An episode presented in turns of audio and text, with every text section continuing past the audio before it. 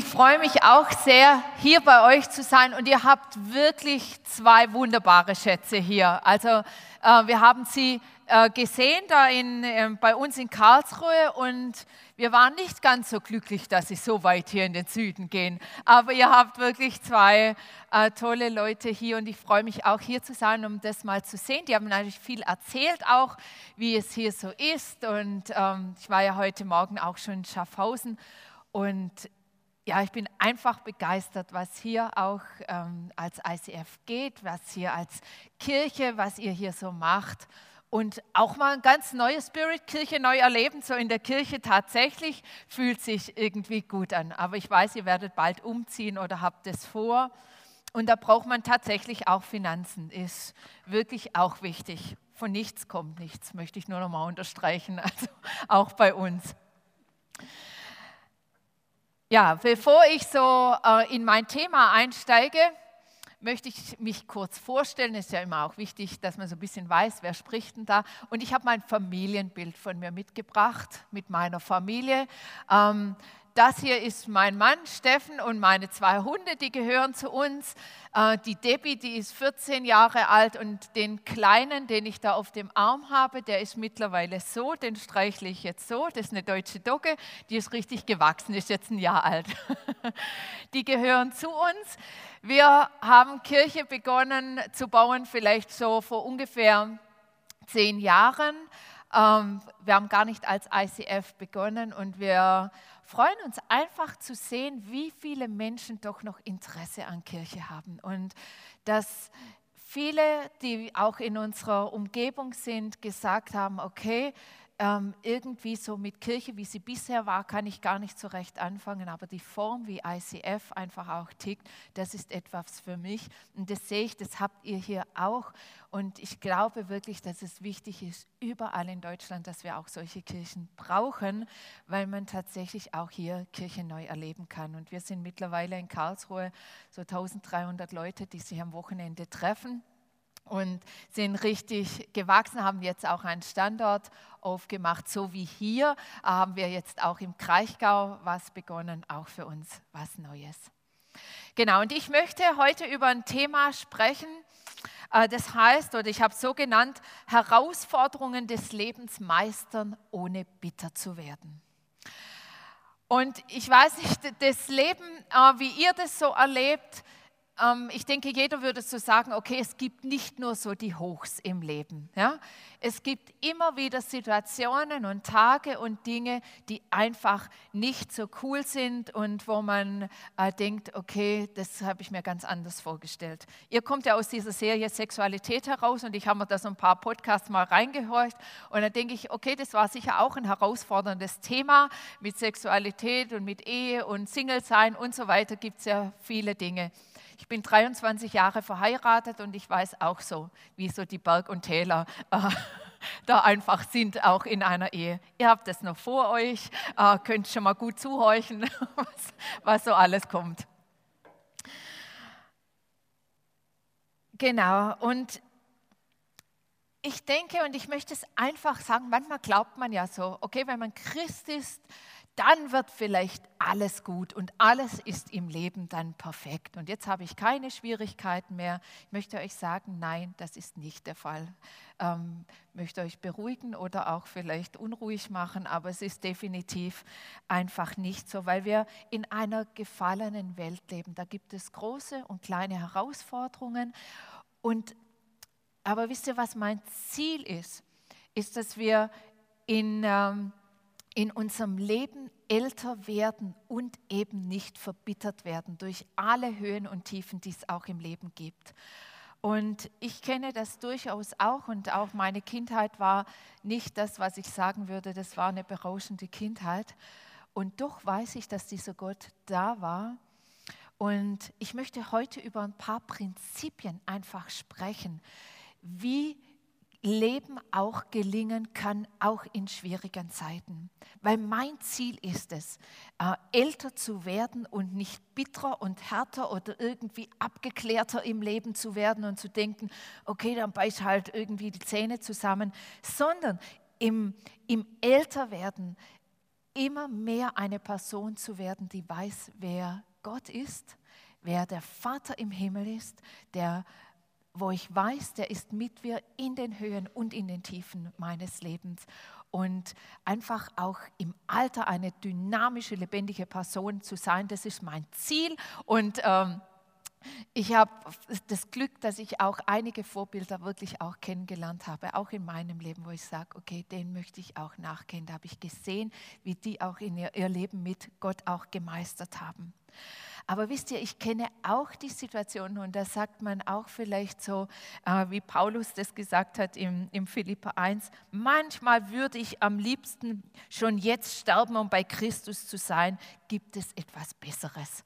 Ja, es gibt manchmal Situationen im Leben, wo man denkt, oh Herr, könnte es nicht kommen. Äh, dann hat vielleicht alles irgendwie äh, auch so ein Ende und ähm, es ja, ich möchte mich nicht mit so vielen Schwierigkeiten auch auseinandersetzen.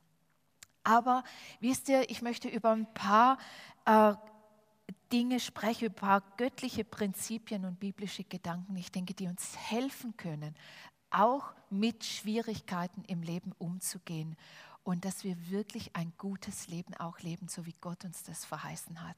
Und ich möchte noch beten da. Jesus, und das bitte ich dich, dass diese Worte, dass du die zum Leben erweckst und dass sie uns Hoffnung und Leben wirklich bringen von dir. Ich bitte dich, du kennst jeden Einzelnen, wie er hier ist und du weißt, mit welchen Herausforderungen wir auch zu kämpfen haben im Leben. Ich bitte dich, dass du ermutigst und dass du redest. Amen. Mein erster Punkt, über den ich sprechen möchte, heißt, oder habe ich so genannt, Schwierigkeiten formen unseren Charakter. Wenn ich jetzt so fragen würde, liebt ihr Schwierigkeiten, findet ihr was, was Tolles im Leben, würde wahrscheinlich niemand sagen, ja, ich bin dabei, ich würde das auch gerne haben. Nein, wir lieben das eigentlich überhaupt gar nicht. Also am liebsten ist uns doch, wenn es uns wirklich gut geht, wenn wir alles haben, wenn es unser Leben easy ist. Aber Leider ist es nicht so und Gott lässt auch manchmal Schwierigkeiten in unserem Leben zu, um unseren Charakter zu formen. Das habe ich in meinem eigenen Leben erlebt. Und wisst ihr, was ich auch gesehen habe, ist, ähm, unter Druck werden Diamanten gebildet. Und ich habe euch so ein Bild mitgebracht, dieser wunderschöne Diamant. Und der ist nur entstanden durch immensen Druck, der da drauf kam, wurde etwas so Wunderschönes geformt. Und ich glaube, dass Gott genau dasselbe mit unserem Leben vorhat. Und ich möchte dir sagen, wenn du in einer schwierigen Situation bist oder auch durch Schwieriges hindurch gehen musstest, das ist Gottes Absicht und Ziel mit deinem Leben.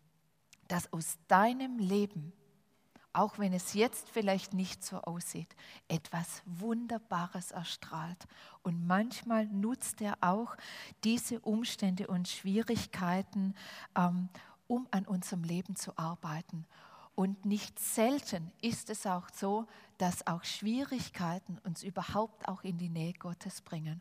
Und ich weiß nicht, wie viele Menschen mir schon erzählt haben, dass sie nicht allein dadurch Gott auch gefunden haben, durch das, dass Schwierigkeiten waren und sie überhaupt offen waren, in die Kirche mitzukommen und überhaupt etwas von Gott wieder anzuhören. Und die hinterher gesagt haben, es war wirklich der größte Gewinn auch in meinem Leben, dass ich durch diese Situation durch musste, weil ich hier durch einfach auch Gott gefunden habe.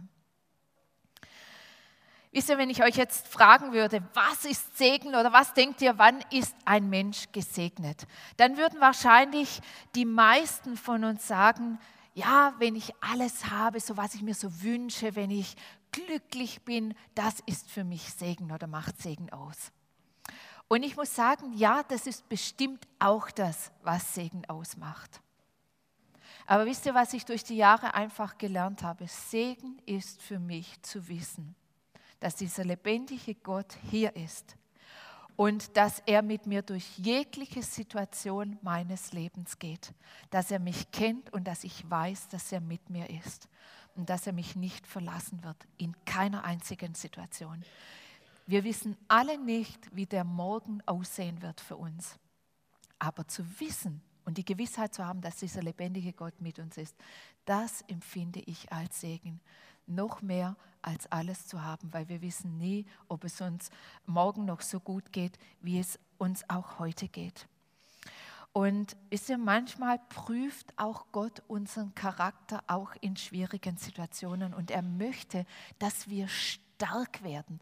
Er möchte, dass wir eine Charakterstärke entwickeln, dass wir Beständigkeit haben und auch lernen durchzuhalten in unserem Leben. Weil eben, wie gesagt, nicht alles immer nur einfach ist. Und er möchte uns zeigen, wie das auch geht. Ich war letzten Sonntag in der Konfirmation in der evangelischen Kirche bei uns im Ort, weil ein Patenkind von mir hatte Konfirmation. Und dann wurden die Konformanten so gefragt, was denkst du denn, äh, was du aus deinem Leben äh, machen sollst, wozu du auf dieser Welt bist? Und 29 von 30 Teenagern haben gesagt, ich bin hier auf der Welt, um Spaß zu haben. Spaß ist das Alleroberste. Und ich dachte, okay, Spaß, Spaß, Spaß. Also jeder hat so einfach davon gesprochen und ich dachte, okay, das ist ein Riesenthema. Man möchte Spaß haben. Und dann war einer unter den Jungs, das war nicht der attraktivste und der hat so eine ganz piepsige Stimme auch gehabt. Und der ist da hingestanden und er hat gesagt, ich bin auf dieser Welt, um Gott zu dienen, um meine Gaben Gott zu geben. Ich habe fast geweint, ich bin da oben auf der Empore gesessen und dachte, einer von 30 Konformanten hat kapiert, warum er auf dieser Welt ist, was Gott mit ihm vorhat.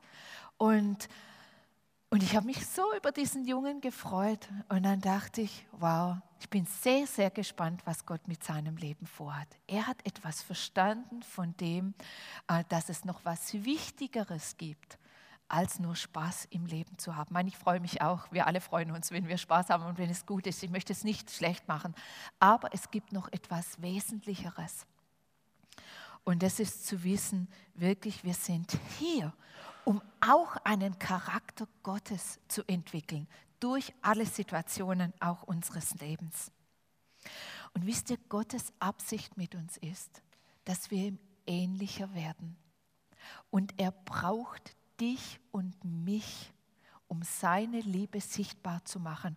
Und ich glaube, dass ihr hier wahrscheinlich den gleichen Traum habt wie wir in Karlsruhe, nämlich dass eure Freunde, Nachbarn, Verwandten Gott kennenlernen und dass sie eben auch mitbekommen, hier ist ein lebendiger Gott und es lohnt sich ihm nachzufolgen, weil er mein Retter geworden ist, weil ich ihn kennengelernt habe und weiß, er ist da, wenn ich bete, er hört mich. Und er möchte, dass wir solche Personen werden, die, die ihn kennen, die wissen, wer er ist und die nicht bei der kleinsten Kleinigkeit zusammenbrechen und auch sagen, oh, heute habe ich keinen Spaß, also Gott ist nicht da. Versteht ihr, was ich meine? Gott hat ein Interesse an uns, weil er mit dir etwas Besonderes vorhat, auch in dieser Region. Und ich bin mega gespannt, was in einem Jahr hier sein wird. Ähm, und wie viele hier sein werden, wie viele ihr erreicht wohl habt und, und einladen konntet und sie diesen Gott kennengelernt haben und ihr taufen könnt. Und ey, das ist für uns das Allergrößte, das zu erleben. Und mein Mann und ich haben unser Leben wirklich gegeben, alles auch aufgegeben, auch von unserem Berufen, haben gesagt, für das möchten wir wirklich leben. Das ist das Leben, was, was wir sehen, ähm, wozu Gott uns auch gemacht hat.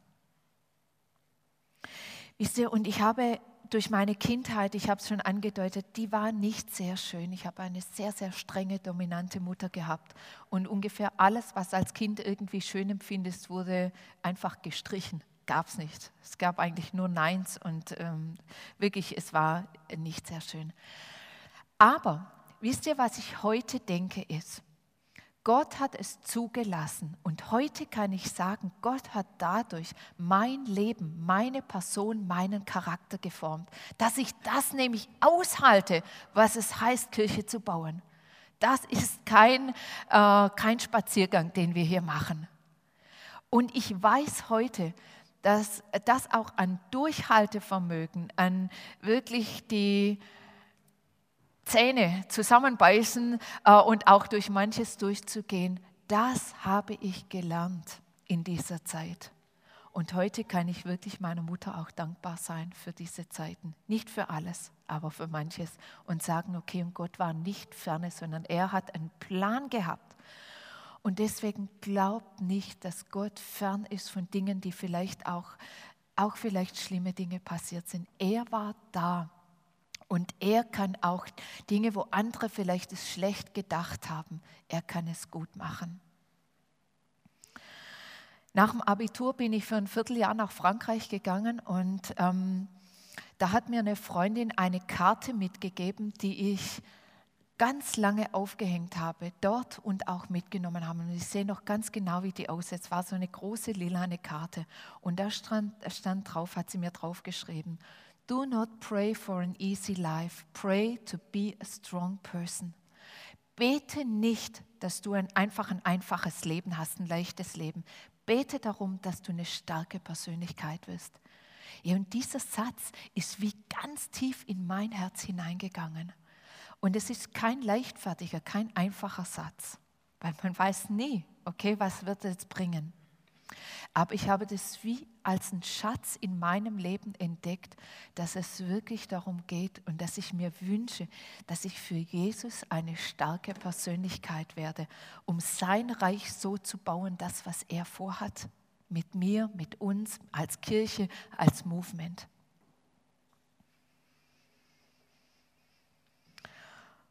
Und manchmal denken wir, das Leben, das sollte doch fair und gerecht sein, weil Gott fair und gerecht ist. Hey, aber wir leben in einer gefallenen Welt. Und auch wir Christen werden nicht vor Dingen verschont. Und das ist nur, was weiß ich, nicht Christen müssen irgendwie Schwieriges durchmachen. Wir haben einige Menschen gerade in der Kirche, hey, da beten wir über Wochen und Monate für Heilung. Und besonders eine Frau, die, die hat wirklich, die hat so einen Glauben, aber die muss durch so Schlimmes hindurch. Da haben sie den halben Kiefer genommen. Sie ist Lehrerin, sie kann kaum noch reden. Sie hat kaum die Stimme, ihren Gaumen war immer auf, das heißt, die ganze Luft ging in den Kopfraum.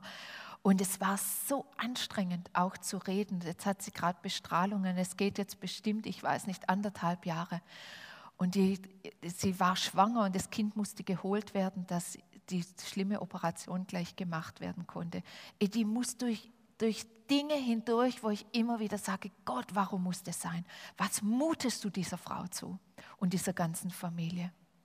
Und ich habe keine Antwort darauf, warum.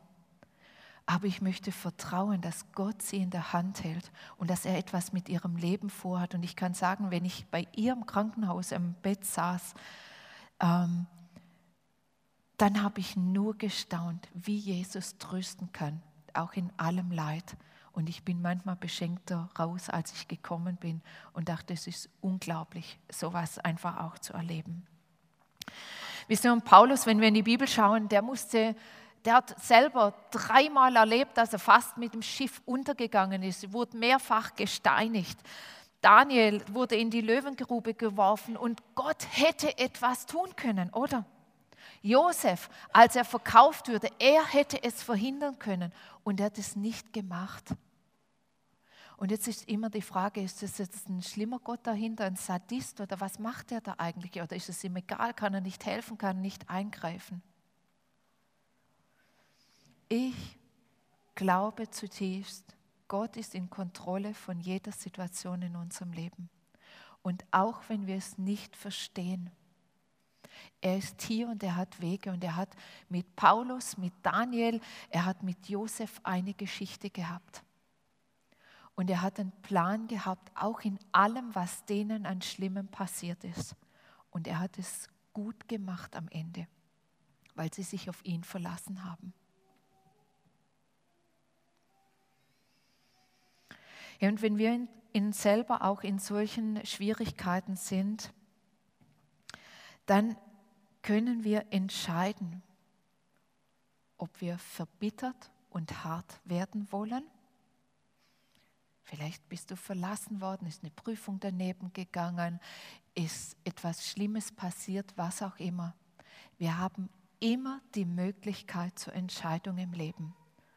Und das heißt, wir können verbittert und hart werden oder wir können Gott in dieser Situation suchen und können ähm, ein paar Dinge tun, die, glaube ich, uns wirklich helfen können, dass wir trotzdem, auch wenn Schwierigkeiten kamen, ein gutes Leben haben. Und äh, uns einen Charakter entwickeln, der einer Jüngerin und einem Jünger entspricht und als Sieger auch da herauskommen, wenn die Situation noch so schwierig ist. Und ich möchte über ein paar Voraussetzungen sprechen, ähm, was ich glaube, was dazu wichtig ist, um nicht hart und bitter zu werden. Und mein erster Punkt ist, akzeptiere deine Situation.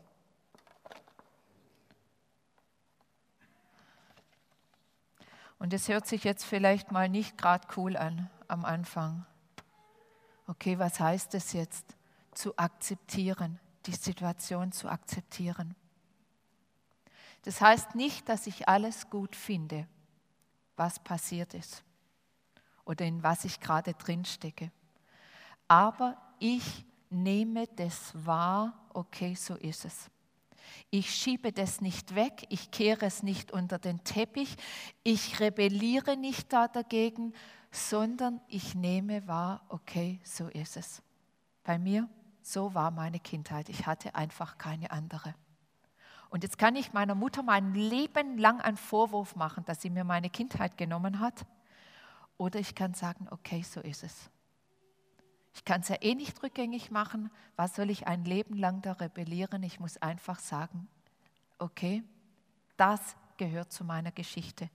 So ist es. Und ich glaube, dass das der allererste Schritt ist zu dem, dass wir nicht bitter und hart werden, dass wir das einfach anschauen, auch nicht äh, jammern, mir geht so schlecht und niemand sieht mich und mir, ich wurde verlassen, ich wurde, äh, Gott hat mich nicht gesehen und so weiter. Wir können uns suhlen in Selbstmitleid.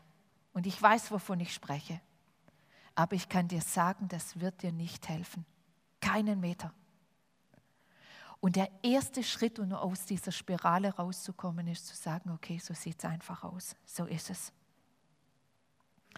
Und ich glaube, Josef hat auch einfach akzeptieren müssen, okay, meine Brüder haben mich verkauft, weil sie einfach eifersüchtig waren. Haben Menschenhandel mit ihm betrieben. Das, wogegen wir jetzt so viele auch aufstehen und, und ähm, protestieren und auch wirklich ähm, zu Recht wirklich auch sich erheben, Frauen, die verkauft wurden, so wurde er in ein anderes Land als Sklave verkauft.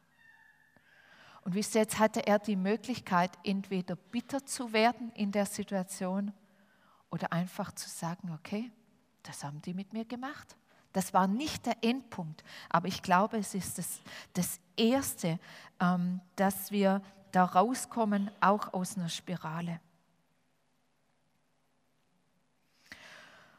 Und ich möchte dich fragen, wie du vielleicht mit solchen Situationen umgehst.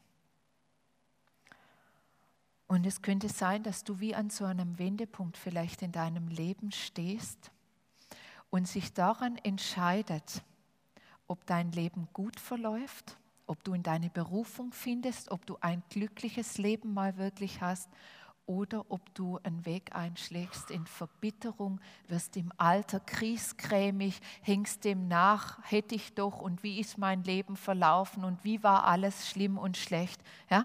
Wir haben als Menschen immer die Wahl zu entscheiden.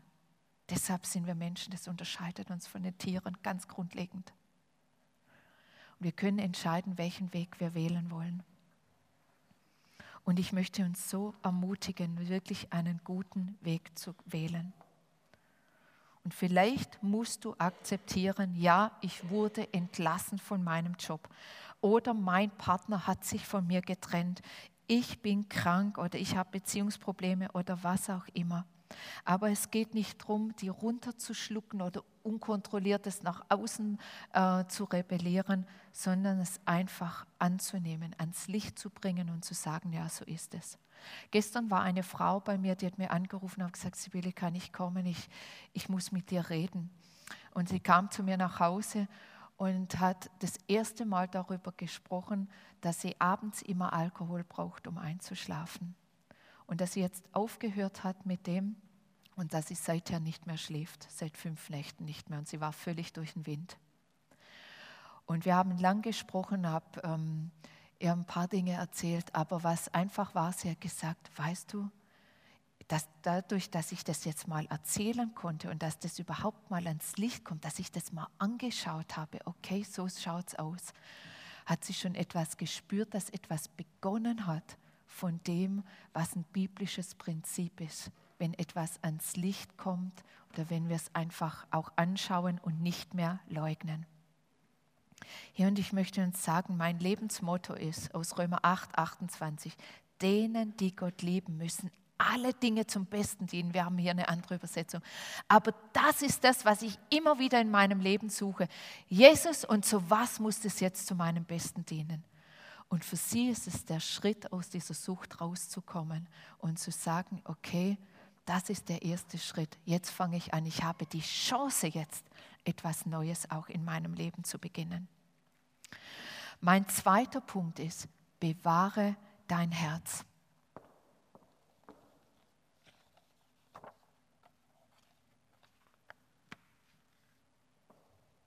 Ich möchte uns eine Bibelstelle lesen aus Sprüche 4.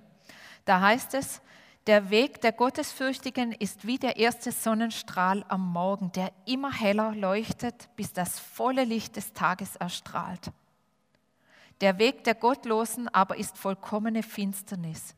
Die ihn gehen, erkennen nicht, worüber sie stolpern.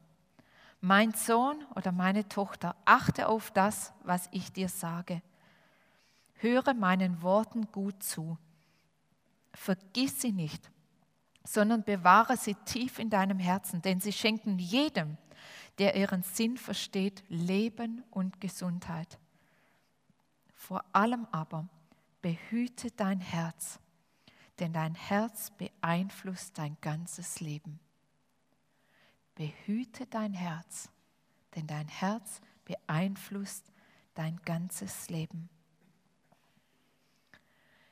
Wir können uns entscheiden, folge ich einfach meinem Gefühl und lasse mich gehen, lasse mich hängen, bade ich mich in Selbstmitleid oder achte ich auf das, worauf ich auch meinen Blick richte? Schaue ich, was ich, was ich tun kann? Und ich möchte euch sagen, das Allermeiste oder der erste Schlüssel auch vom Herz bewahren ist zu vergeben und loszulassen. Und es gibt keinen anderen. Und es ist manchmal der schwierigste. Aber ich kann euch sagen, als ich meiner Mutter vergeben habe, unter Tränen, wirklich ganz konkrete Situationen, eh, dann kam auf einmal Frieden in mein Herz. Und ich habe heute eine wirklich gute Beziehung zu ihr. Aber es hat damit zu tun gehabt, dass ich nicht einfach, sondern aber ich habe angefangen, einfach zu vergeben und loszulassen. Und ich möchte euch sagen, Vergebung ist kein Gefühl. Wartet nicht, bis das Gefühl da ist, zu vergeben. Vergebung ist eine Entscheidung. Und die muss ich manchmal ganz nüchtern treffen. Und die hat nichts mit meinem Gefühl zu tun. Und ich kann euch sagen, in unserer Ehe, wir wären nicht da, wo wir heute sind, wenn wir uns nicht immer wieder entscheiden würden zu vergeben. Wenn wir warten würden, bis unser Gefühl da so ist. Wir sind sehr hitzköpfige zwei miteinander. Wir, würden, wir haben früher wochenlang geschwiegen. Wochenlang, es waren Horrorwochen, haben nicht miteinander gesprochen. Einer war sturer wie der andere. Äh, und, und niemand wollte da irgendwie den Mund aufmachen. Heute haben wir gelernt, hey, wie viel einfacher ist es, wenn man sich zusammenreißt, entscheidet und einfach sagt, ey, es tut mir leid. Oder ich vergebe dir. Manchmal muss man es nicht aufsprechen, dann macht man noch was viel schlimmer. Äh, ich meine, lieber ruhig. Aber beschließt es in seinem Herzen und sagt, hey, und Schluss. Ich möchte das nicht weitermachen. Und wenn wir das uns aneignen als Lebensstil, wir werden so viel einfacher haben und unser Leben wird so viel leichter werden. Und ähm, ich kann euch das nur wärmstens empfehlen, wenn man das, das muss man manchmal eintrainieren, wenn man das über Jahre nicht gelernt hat, ist das richtig Arbeit und richtig Übung. Ja? Und sowieso Beziehung ist grundlegend sehr viel Arbeit. Dass eine Ehe gut gelingt. Alle, die länger auch verheiratet sind, wissen ganz genau, von was ich spreche. Und ähm, dazu muss man wirklich etwas tun.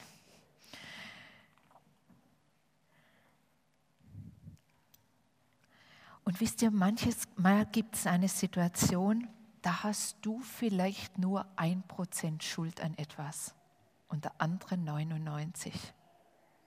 Wisst ihr, was wir mal hart gelernt haben auf einer Seelsorgeschulung? Dass du hingehst, wenn du ein Prozent Schuld hast. Gefühlt vielleicht nur 0,5. Und, und dann hingehst und sagst, und ich bitte dich um Entschuldigung für das, was ich gemacht habe oder gesagt habe oder was auch immer und nicht darauf bestehen, hey, der 99 Prozent Schuld, der sollte endlich kommen, der sollte den Anfang machen, was glaubt denn der eigentlich? Und äh, ich bin völlig im Recht. Ich könnte euch von so vielen Situationen in meinem Leben erzählen, wo das Segen gebracht hat, wenn wir das tun und wenn wir das schaffen und wenn ich mir das sage, okay, und das mache ich.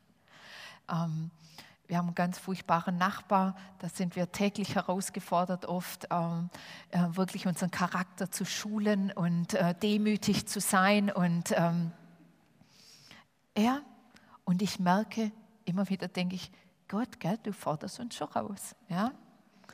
Und wenn der uns mal wieder die Polizei auf den Hals setzt, weil der, der Besuch verkehrt rum geparkt hat, in dem schräg im, im, im Hof steht und äh, was weiß ich, wenn, äh, wenn wir etwas die Straße gekehrt haben und ihm gefällt es aber nicht, wie wir die gekehrt haben, was weiß ich, weil der Besen zu hart ist oder keine Ahnung, dem fällt immer irgendwas ein.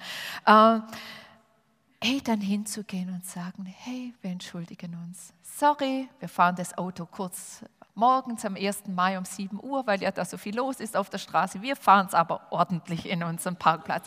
Wisst ihr, das sind so Dinge, wo ich manchmal denke, ja, Jesus, du sprichst von Feinde lieben. Ja, das wird ganz konkret oft in unserem Alltag. Ja, das ist nicht so einfach irgendwas. Aber ich glaube, Gott prüft uns manchmal auch,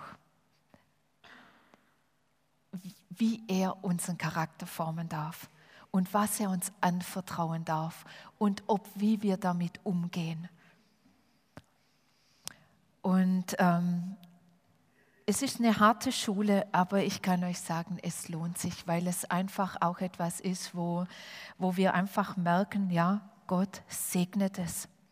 Und er lässt Dinge auch gelingen, auch in unserem Leben, wo wir wissen, wenn wir unseren Charakter bewahren, nicht hart und verbittert oder sonst irgendwie werden. Er kann großartige Dinge tun. Und wir beten immer wieder auch für ihn ähm, und salben unseren Garten mit Öl an jeder Ecke, dass er nicht überall Einfluss hat. Also wir machen dann unseren Teil auch. Wisst ihr, und Josef, der wurde reich beschenkt durch das, dass er seinen Charakter bewahrt hat und das ganze Volk Israel, durch das, dass er nicht verbittert im Gefängnis wurde, dass er nicht der Versuchung mit Potiphars Frau erlegen ist, ja, und er hätte so viele Möglichkeiten gehabt, bitter zu werden. Aber Gott hatte einen guten Plan. Und in 1. Mose 50 heißt es, ihr hattet Böses mit mir vor, aber Gott hat es zum Guten gewendet, denn er wollte auf diese Weise vielen Menschen das Leben retten. Und das ist etwas, hey, was wir in unserem Leben erleben können. Menschen gedenken es manchmal böse mit uns, aber Gott meint es gut. Und deswegen kann auch die schrägste Situation kann uns zum Guten werden, auch in unserem Leben. Und ich bin auf der Suche nach dem in Schwierigkeiten Gott und was ist jetzt das Gute darin? Was kann ich lernen? Was möchtest du daraus? Was, äh, was macht mich stärker dadurch, äh, indem ich da durchgehe? Und ich möchte mich nicht kleinkriegen lassen. Bewahre dein Herz. Ein Sprichwort heißt mal, nicht die Dinge, die passieren, sind schlimm, sondern die Gedanken darüber was da in unserem Kopf abgeht.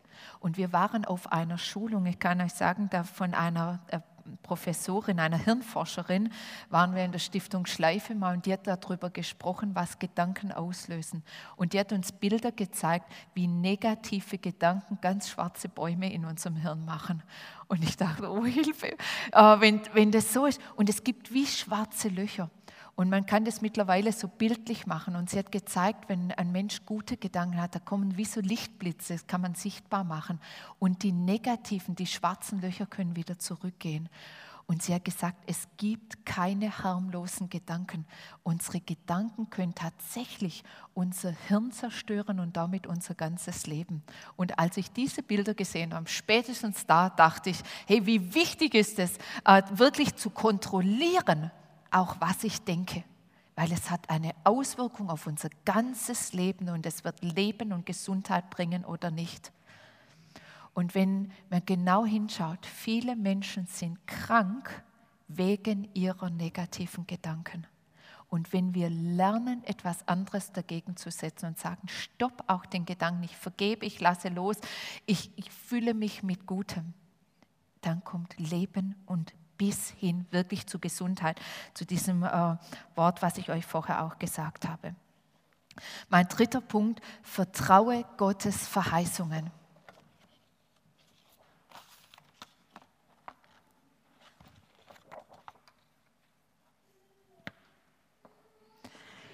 Es sind nicht die schönsten Bilder, aber sie sollen euch vielleicht trotzdem in Erinnerung bleiben dann könnt ihr noch mal rekapitulieren, was ich euch gesagt habe.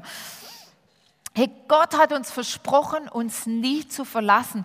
Und es gibt über 7000 Verheißungen in der Bibel, ein Zusagen, wo er sagt, ich bin mit dir. Ich bin mit euch. Ich habe dich nicht verlassen. Und ich habe dich auch nicht vergessen.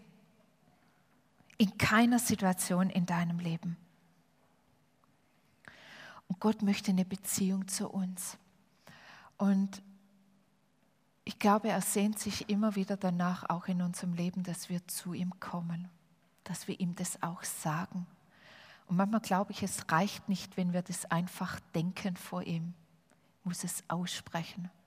Und manchmal muss ich auch die Verheißungen Gottes laut aussprechen, dass mein Ohr, mein Hirn und mein Herz das hört, was da eigentlich in der Bibel steht. Und dass ich es nicht nur leise vor mich hin sage, sondern dass ich es mitkriege, alle meine Sinne mitkriege dass Gott mit mir ist, dass Gott mit uns ist, wie er mit Abraham, mit Josef, mit David, mit Jeremia, mit Elia, mit Hiob, mit wem auch immer war. Diese vielen Geschichten, die wir auch in der Bibel hören. Und ich möchte uns sagen, richte, dass wir unseren Blick, unsere Gedanken, unsere Sinne wirklich auf ihn richten und wissen, hey, er ist auch mit mir. Und er hat mich nicht verlassen.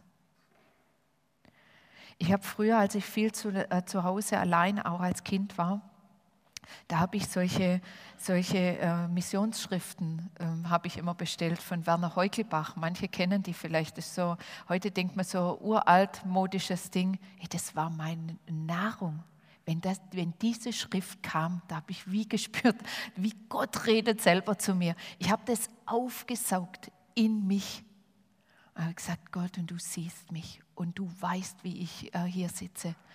Und ich möchte uns einfach sagen, es ist auch manchmal dran, vielleicht, dass wir solche äh, auch uns nochmal beschäftigen, was lesen wir, mit was füttern wir uns? Ist es nur der Fernseher und sind es nur irgendwelche Filme oder was weiß ich, sondern darf auch äh, wirklich Gottes gutes Wort auch in uns hinein.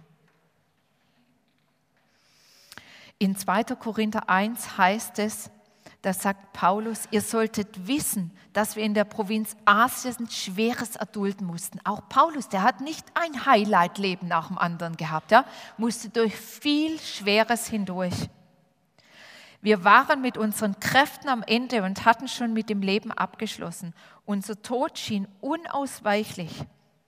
Aber Gott wollte, dass wir uns nicht auf uns selber verlassen, sondern auf ihn der die Toten zu neuem Leben erweckt. Und jetzt steht bald Ostern vor uns und wir feiern das, dass er gestorben und auferstanden ist, dass er in den Tod gegangen ist und dass er aber lebt und regiert und hier ist und durch seinen Heiligen Geist in uns auch lebt. Und wisst ihr, Not lehrt manchmal auch beten. Und deswegen sind nicht alle notvolle Situationen schlecht, weil sie uns manchmal wieder erinnern, dass wir diesen Gott brauchen und dass wir ohne ihn nichts sind und dass wir alles bekommen können und alles haben in ihm und durch ihn. Und wenn nicht hier auf dieser Erde, dann in Ewigkeit. Ich denke oft, wir wissen nicht, wie lang unser Leben hier ist, aber in Ewigkeit, sagt Gott, werden wir ein gutes Leben haben. Und mein letzter Punkt ist, halte durch. Und das möchte ich uns einfach auch sagen. Ich weiß nicht, vielleicht bist du im Moment auch in so einer Situation. Ich möchte dir ein Wort lesen aus Hebräer 10. Da heißt es, werft nur jetzt eure Zuversicht nicht weg, die doch so reich belohnt werden soll. Ihr braucht Kraft zum Durchhalten, dass ihr weiterhin tut, was Gott von euch will und so auch bekommt, was er verheißen hat. Und das möchte ich jetzt allen Ehepaaren sagen, die vielleicht in einer Krisenzeit sind und sich mit dem Gedanken tragen, vielleicht auseinanderzugehen. Ich möchte euch sagen, haltet durch. Wenn ihr euch an Gott wendet, er hat Gutes mit euch vor. Und er kann Dinge tun, die ihr nicht für möglich gehalten habt. Und wenn du Single bist und dir einen Partner wünschst und denkst, okay, ich möchte nicht warten, bis es vielleicht jemand ist, der auch Christ ist, dann möchte ich dir sagen, halte durch, weil es wird sich lohnen. Nimm nicht den Erstbesten oder die Erstbeste, bloß weil du Angst hast, du kommst zu kurz oder du findest den Partner nicht. Ich hatte vor ungefähr drei Jahren ein Gespräch mit einer jungen Frau irgendwo in der Schweiz. Ich weiß nicht, wo ich da gepredigt habe. Und sie hatte mich damals gefragt, du, ich habe einen jungen Mann kennengelernt und ich weiß eigentlich, das ist nicht der Richtige, er ist kein Christ und ich weiß, Gott gefällt es eigentlich nicht, dass ich mit ihm zusammen bin. Was soll ich machen? Und ich habe ihr damals geraten, wohl, sie hat mir geschrieben, ich wusste das nicht mehr, lass es sein und warte auf den Partner, den Gott für dich hat und heirate nicht oder geh nicht mit irgendjemand zusammen. Und sie hat sehr, sehr rebelliert und wollte das überhaupt nicht. Vor ein paar Wochen hat sie mir eine E-Mail geschrieben und hat mir ein Bild mitgeschickt. Ich hätte es euch eigentlich mitbringen sollen. Zwei wunderhübsche Personen und sie hat gesagt, ich bin dir so dankbar. Ich habe den Traummann meines Lebens gefunden und es hat sich so gelohnt zu warten. Und ich habe gesagt, yes! Ich wusste überhaupt nicht mehr, dass ich ihr das gesagt habe. Ich gesagt, hey, ich möchte deine deine E-Mail nehmen und möchte es allen unseren Singles sagen und möchte sagen, hey, es lohnt sich wirklich zu warten und, ähm, und nicht aufzugeben, weil Gott hat einfach auch einen guten Plan. Und ich möchte euch sehr wirklich ermutigen, Gott hat gute Pläne, Gott hat gute Gedanken mit uns und dass wir daran festhalten zu akzeptieren, unser Herz bewahren, an ihn glauben, an ihm dranbleiben und wirklich festzuhalten, dass er Gutes mit uns will. Amen. Ich möchte noch beten. Jesus, und ich preise dich, dass du wirklich unser guter Gott bist, dass du unser Vater bist, der uns durch und durch kennt. Und du weißt, was wir alles auch schon erlebt haben in unserem Leben und ich danke dir, dass du nicht fern warst. Und auch wenn es Menschen das Schlechte für uns wollten, du hast gute Gedanken und du hast Lösungen und Wege, auch wie, wie Dinge neu werden, wie Leben kommt, wie Veränderung möglich ist. Jesus, und ich preise dich von ganzem Herzen. Und ich bitte dich besonders heute für die, die auch in einer Entscheidung stehen wirklich, wie sie weitergehen sollen in ihrem Leben. Ich bitte dich, dass du redest, dass sie dich verstehen und dass sie keine falschen Wege einschlagen, sondern dir mehr glauben und vertrauen als allem anderen. Und ich möchte euch dafür segnen und dass ihr die Berufung seht, die Gott mit eurem Leben hat. Dass ihr gesegnet seid, dass Menschen gesegnet sind, die mit euch in Kontakt kommen, dass ihr Worte des Lebens reden könnt, dass ihr sie einladen könnt in Gottes Gegenwart und dass sie den Ritter selber begegnen, dem Vater im Himmel. Und Gott segne euch mit dem und stärke euch und gebe euch alles mit, was ihr im Leben braucht. Denn er hat ein großes Volk in dieser Stadt und er möchte dich dazu gebrauchen. In Jesu Namen. Amen. Ihr werdet jetzt, es werden so Körbe durchgehen und ich habe euch ein paar Bibelworte mitgebracht. Und wenn ihr wollt, könnt ihr das ziehen als Ermutigung nochmal, wenn ihr sagen wollt, okay, ich möchte mich von Gott auch ermutigen lassen und ich möchte beten wirklich, dass es das Wort ist, das dich echt ermutigt. Seid gesegnet und ich denke, wir dürfen jetzt aufstehen noch und mit der Band dann einfach auch singen.